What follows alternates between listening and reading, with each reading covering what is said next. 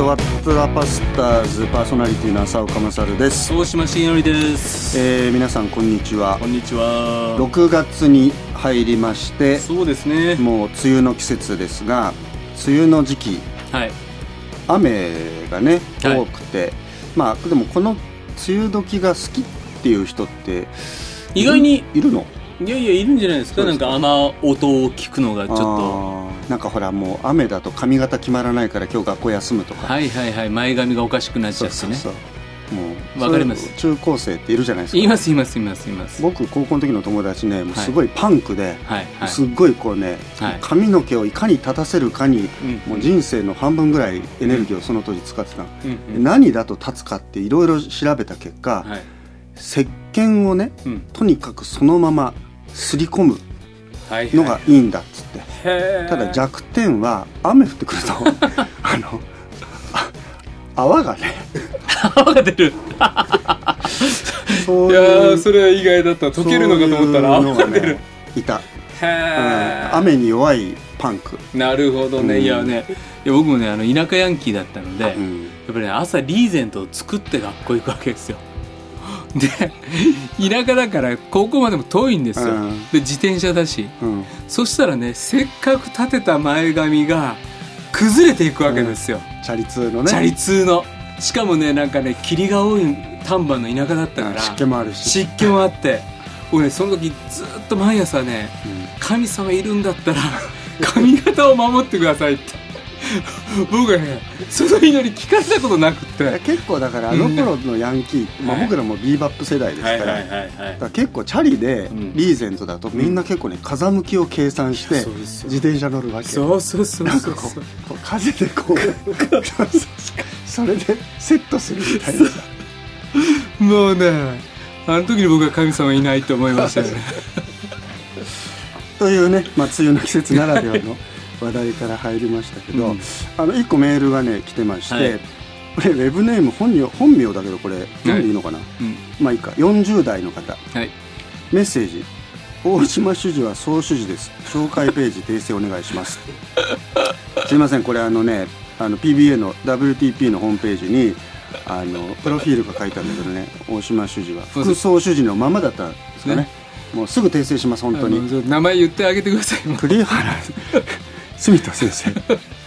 すいません、訂正します。僕刑事記の指示の、ね、大先輩ですよ、もうすいません、もう本当僕の至らぬことで本当に申し訳ないですこちらに謝ります。この、ね、栗原住田っていう人もね、うん、面白い人ですよ、うん、変な人ですよ本当。でもいい先生ですよね。いい人、なんか今 PTA の会長さんやったりね、そうそうそう、なんかこう心のこもった PTA 会長挨拶なんか僕も読んで感動した覚えがありますけど。そうなんですよ本当ね、地元にちゃんと生きてる牧師、でもね主事の先輩だった時は、うん、僕は浦和にある教会で奉仕してたんですけど、うん、その前の先輩だったんですよね。そうなんですか、はい、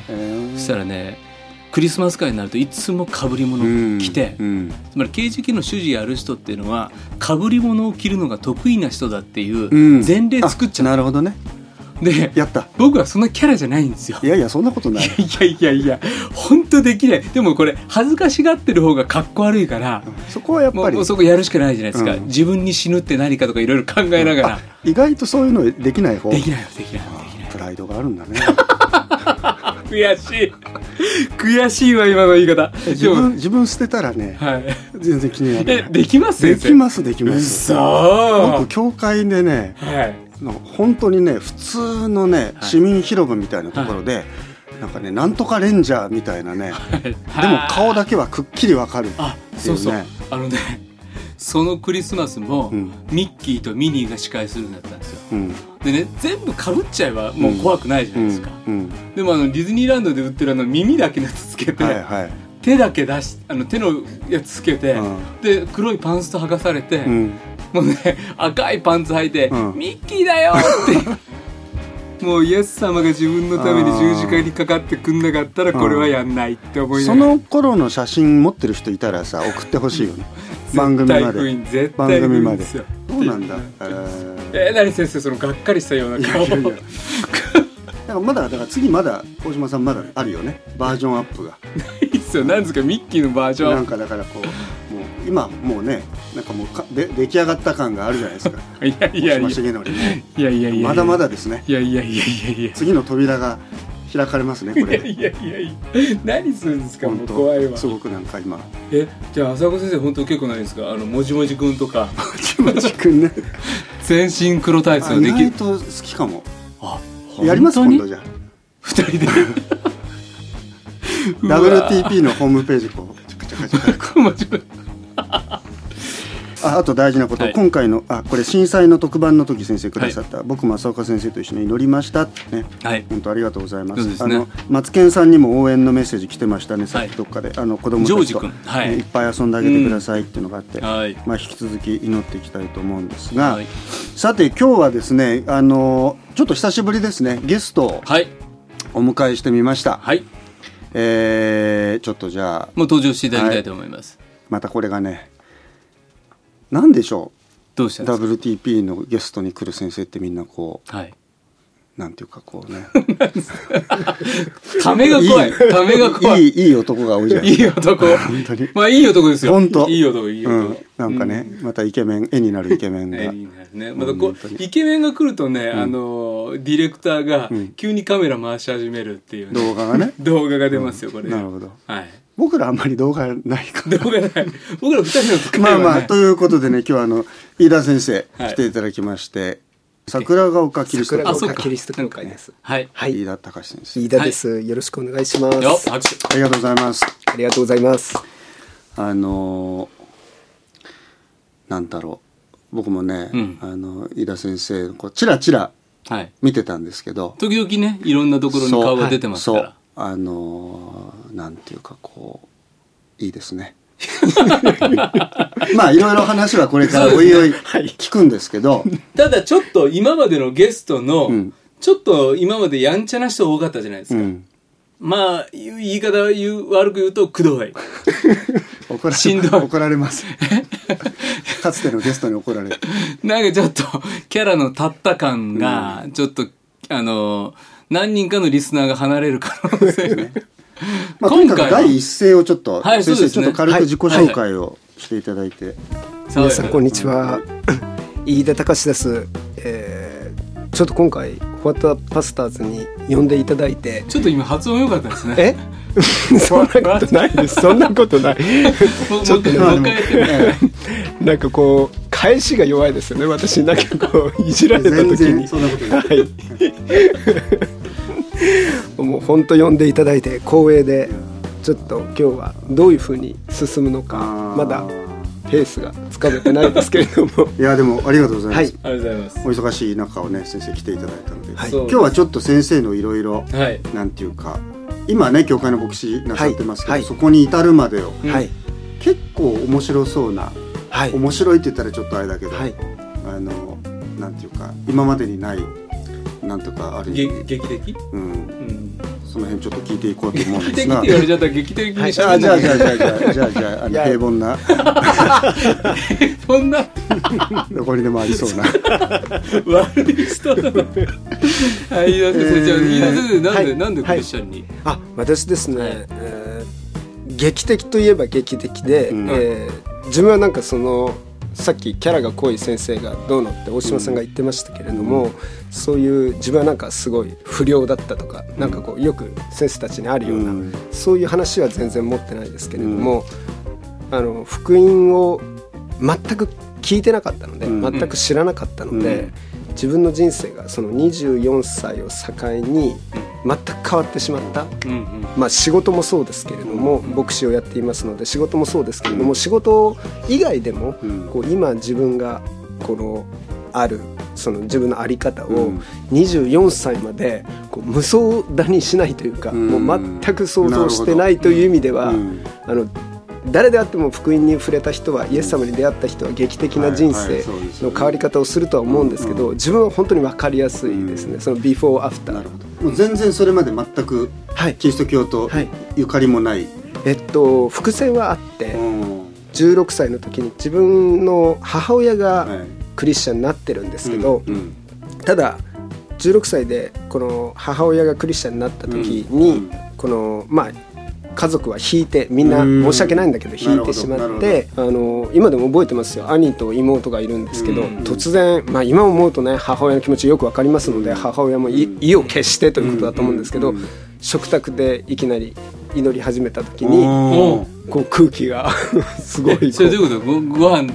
できました、はい、お母さんもおかず持ってきて、はい、今いただきますで今まで食べてたのに、はいはい、急にお母さん何を始めた？その食べる前にお祈りを始めたんです、それで声出してお祈りしたの？そうです。愛する天の神様って、もう子供たちパニックじゃないけど、でまあそういう風に育てられてないので、で19歳の兄と16歳の私と13歳、思春期真っただ中。そうだよね。16の男子にとって母がいきなり愛する天のお父様って言われるとそう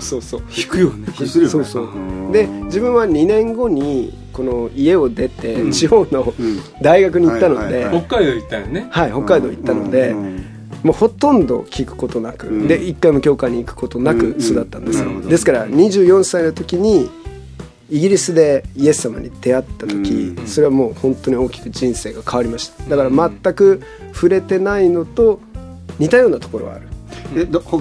高校出て大学入って、はい、北海道行って、はい、で4年間勉強して、はいはい、でその後大学院って6年間だったんですけど、でその卒業旅行というかですね、卒業の記念に自分で、このイギリスに3週間行って、旅行、卒業旅行、はい、自分の、そう一人で卒業旅行に行って。大学の時何の勉強したの？農業を勉強しました。もう全然今と関係ない、はい、理系でした。だから SE やってました。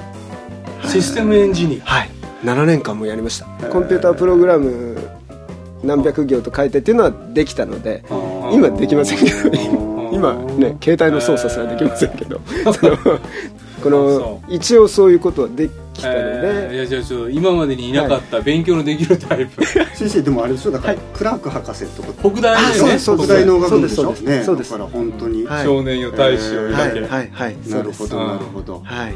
でイギリスに卒業旅行行って、はい、3週間行って、それなんでイギリスに3週間行こうと思ったの？はい、母親がクリスチャンになった理由と重なるんですけど、母親の親戚にはクリスチャンが何人かいるんです。でそのうちの一人が、熱心ないとこがいて、で献身して、彼がイギリスのこの進学校に行ってたんですね。献身ってのもよく分かりませんし、なんか神父になるんだって、いとこが神父になったと、いとこに電話かけて、神父になるんだってって聞いて、神父じゃない牧師だよとか言われたのを覚えてます自分がちょっとディスってたのそこいや分かんなかったの、本当に知らなかった。だから自分がサラリーマン辞める時に同じような、飯田さん神父になるんですってってこう同じこと言われちゃうんですけど、とにかく神父も牧師も分からないぐらい、本当に教会に1回も行ったことがないので、ディスったんじゃなくて本当に分かんなかった。あ、そうですか、はい、俺の親戚のおじさんもね、俺が献身するっつったら、はい、ザビエルになるんかって言われるもう大体のイメージそうだよね。そうだからクリスチャンっていうのも分かんなかったので、うちの母親キリシタンになったとかって最初は言ってましたけどね。じゃあその北海道時代の6年間も別にお母さんクリスチャンになろうがならまいが、自分は関係なく教会に行くこともなく、一回も行かなかった。楽しく毎日学生生活、何の不満もなく、好きばっかやって、はいはい、もう本当に幸せな日々を過ごしたんですけどだけど人生になんか挫折して、はい、行き詰まって、はい、教会行ったとかでもない、はいはい、あ、違いますね、うん、そのイギリスの3週間のせい、イギリスの3週間のインパクト、それすごいよね、はい、うん、これでそのいとこ、はい、ザビエル、はい、いとこ頼っていかれて、はい、これで、はい、3週間そのマンチェスターっていうところに行くんですね、はい、うん、はい、で彼はその進学校に行ってたので、彼が下宿しているところに3週間泊めてもらったんです、でそこにで出会ったミセス・トーマスっていう人がいるんですけど、そのミセス・トーマスはもともとその進学校の先生の奥様、もうご主人は亡くなられて未亡人で、ミセス・トーマスももう天に行かれたんですけれども、もうその経験豊富なミッショナリーでもあって、アフリカ宣教も何十年もしてらしたとかで、ご家族みんな進学校の先生で、息子さんとかもとかっていう、そういう方で、当時73歳の彼女を慕って、もう何人も進学生やいろんな学生が住んでたんですね、その家に2階に3人ぐらい住んでたかな。でそのうちの1人がいとこだったんですけど、で私も3週間タダで3週間泊めていただいて、でいとこの伝道と、いとこも熱心に私にこの伝道してくれましたし、そのいとこの伝道と彼女のインパクト、彼女が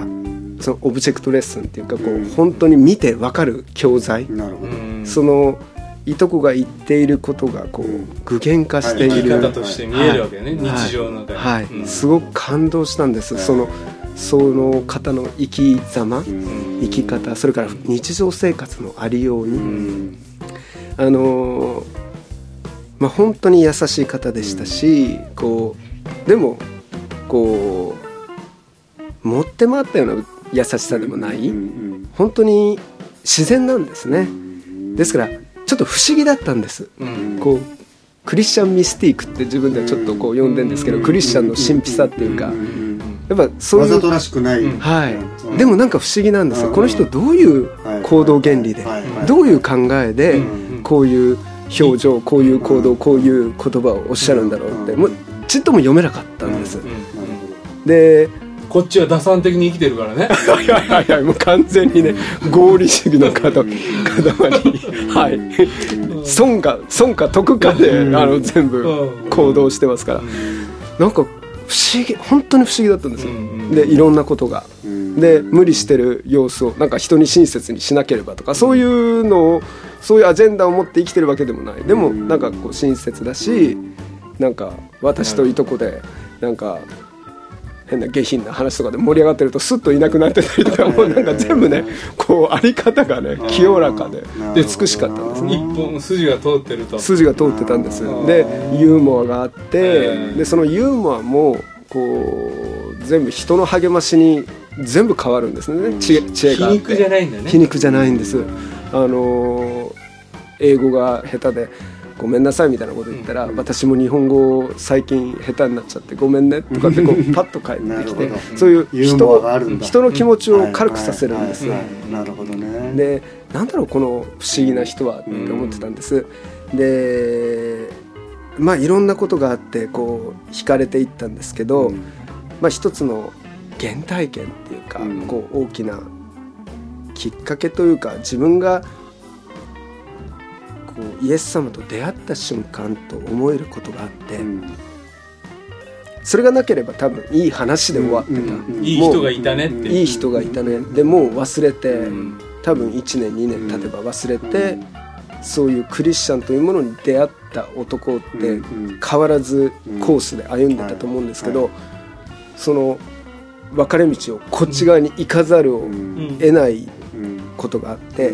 それはその彼女は体の調子が悪かったんですね。いろいろこう目の手術と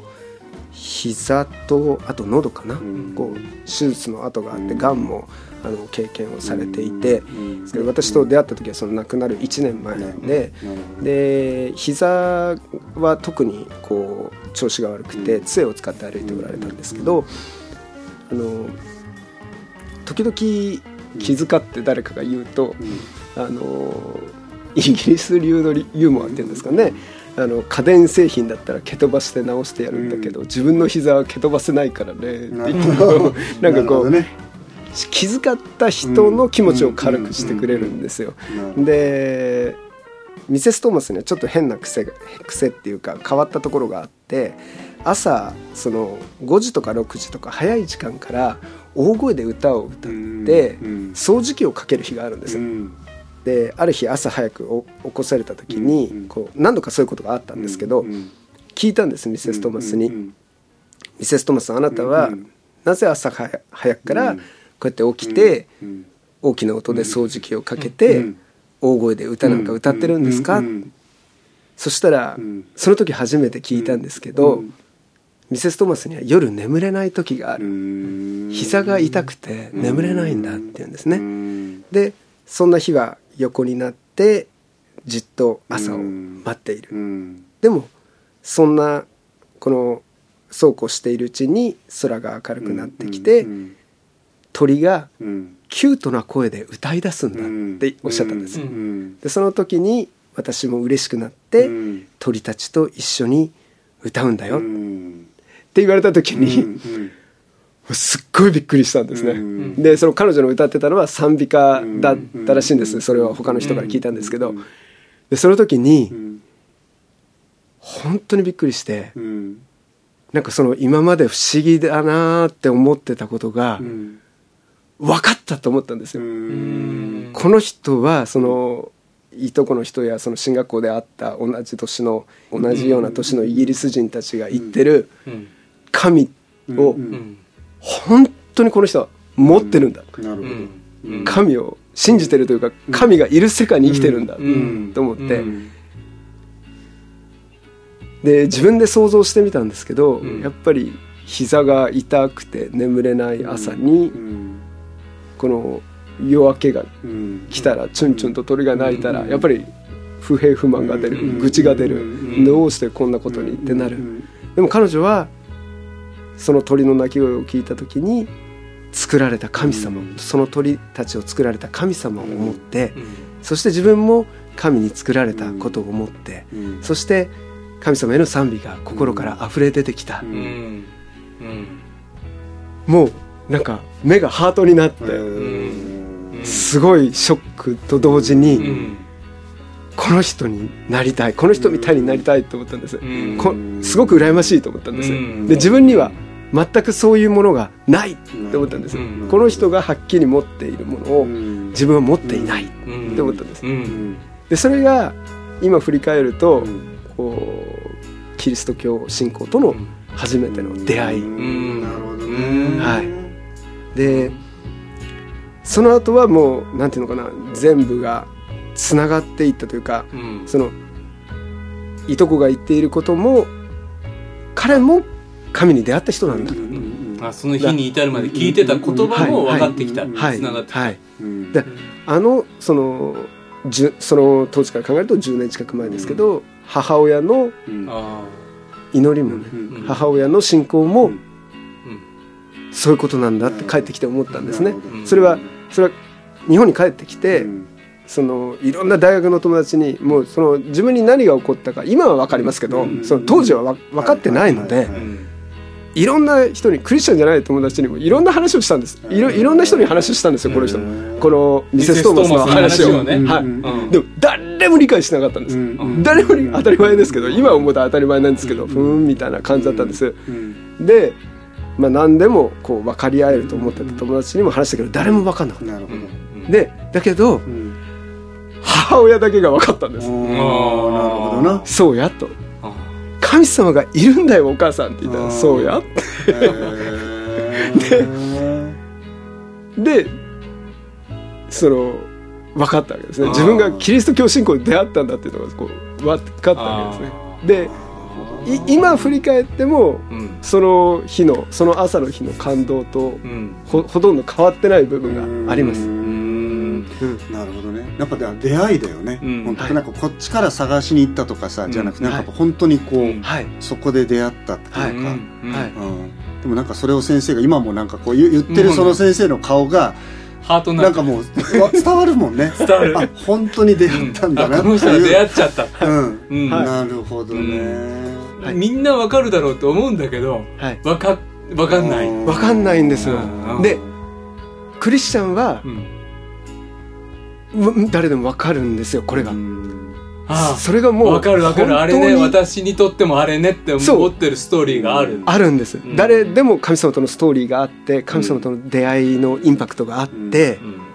私の話とは違うけれども、こう同じ体験をする必要はないし、同じ体験ではないんだけれども、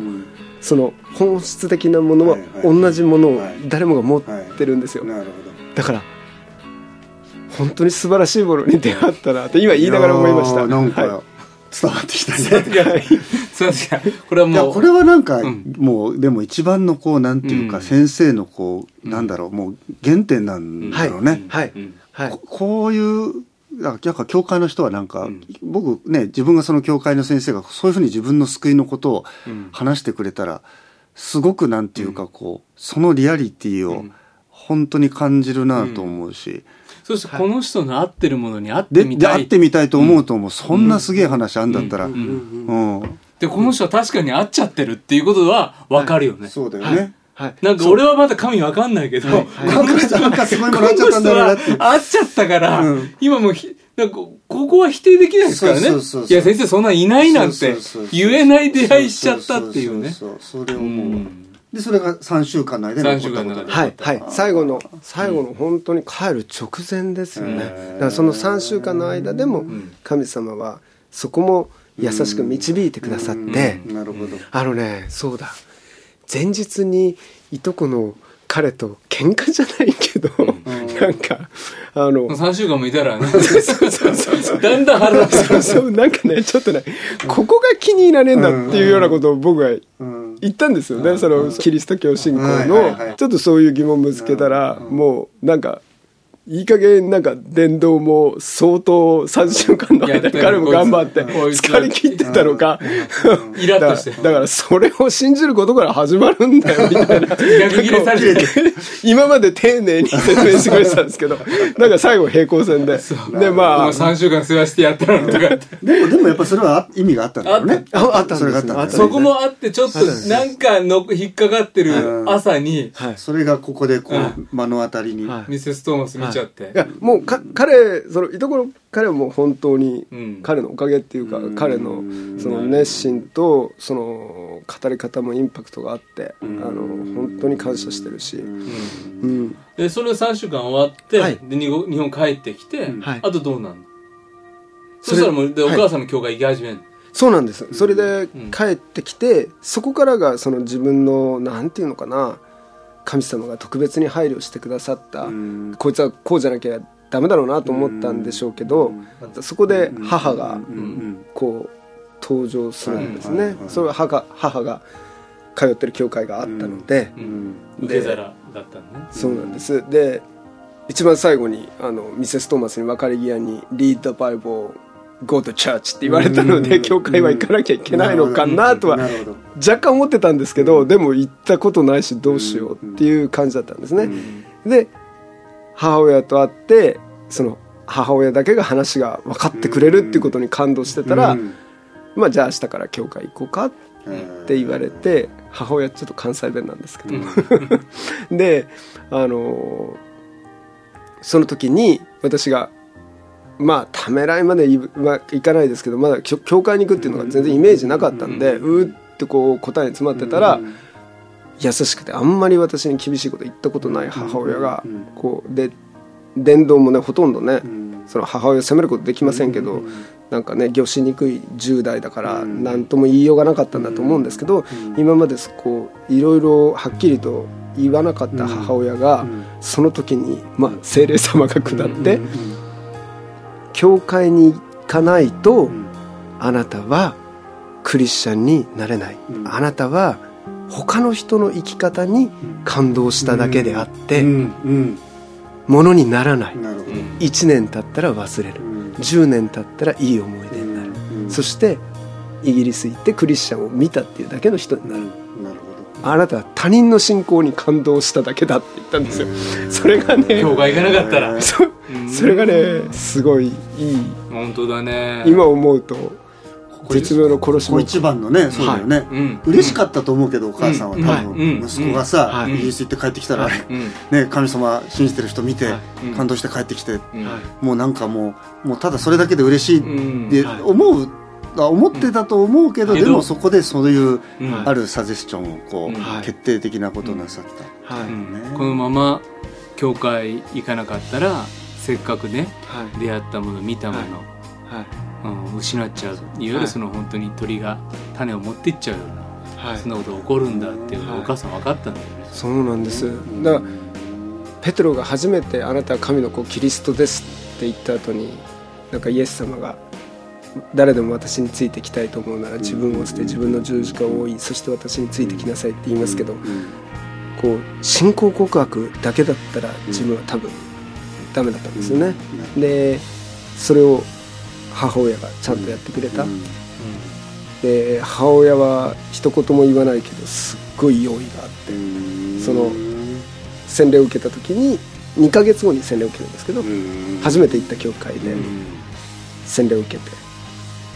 そう初めて行った教会の受付で未来の妻が受付にいたんですけど、そんな話もあるんですけど、その洗礼を受けた時に母親が段ボール箱いっぱいの新古書をくれましたので、その何年か新古書を2冊ずつ買ってたんですね。いつか自分の子供からクリスチャンが出るっていう信仰でずっと2冊ずつ買ってたんです。自分の分と、はい、子供の分と、はいはい、うん、でそれが段ボール箱いっぱいでドーンと洗礼を受けた時にもらって、それはお母さんはでも嬉しいと思うわ、はいはい、先生にとっても喜びだけどさ、うん、ちょっとお母さん来週呼ぼういや祈ってたんだよね、だからね、うん、祈ってたんだよね、祈ってた、祈ってたんです、ずっともうだから待ってたようですよ、もうずっと、はい、自分が信じた日からこの日のことを待ってたんだよね、はい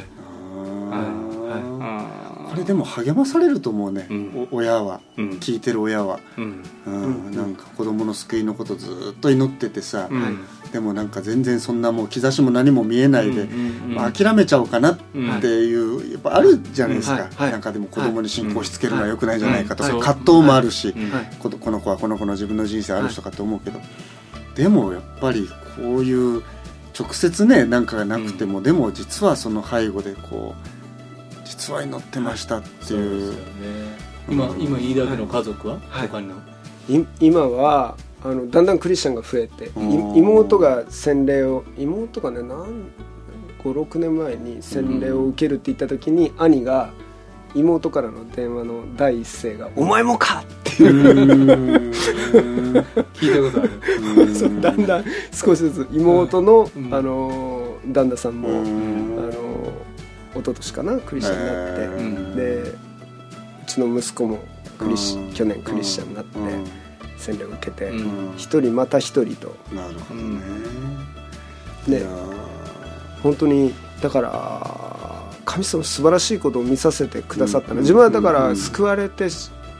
何年もクリスチャンホームへの憧れがすごくって、コンプレックスがすごくって、自分はもう全然そういう風に育ってないから、最初本当に祈ることができなくて、当てられてもどうしたらいいか分かんなくてっていうところから始めてるから、青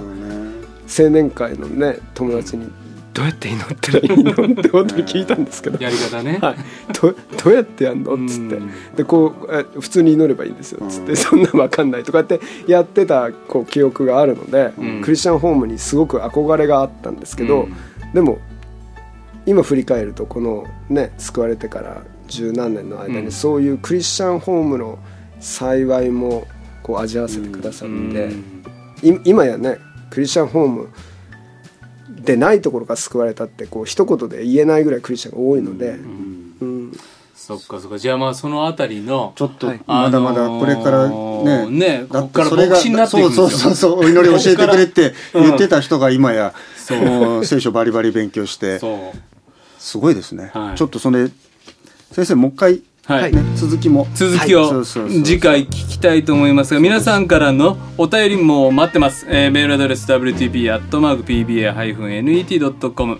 番組の感想、番組で取り上げてほしいテーマ、僕らに聞きたい疑問、あなたの近況何でも送ってください。ラジオネーム、年齢、年代も書いてくれると嬉しいので、それも書いてください。ツイッターハッシュタグ WTP7 でツイートしてください。それからFacebook のページもねいつも皆さんフォローしてくださってるんですけど、フォロワーがだんだん増えてきた、ね、はい、もう1000まで行こうっていう話ですので、うん、ぜひねいろいろまた皆さんからもアイディアとか聞かせてくださると嬉しいです。はい、ではですね、今日の What the Busters、ここで終わりたいと思いますが、次回も飯田先生来ていただきます、はいはい、今日のアイディアは大島茂則と飯田隆と佐岡勝でした。次回は2016年6月17日金曜日ではまた、さよなら。この番組はラジオ世の光、テレビライフラインでおなじみの PBA 太平洋放送協会の提供でお送りしました。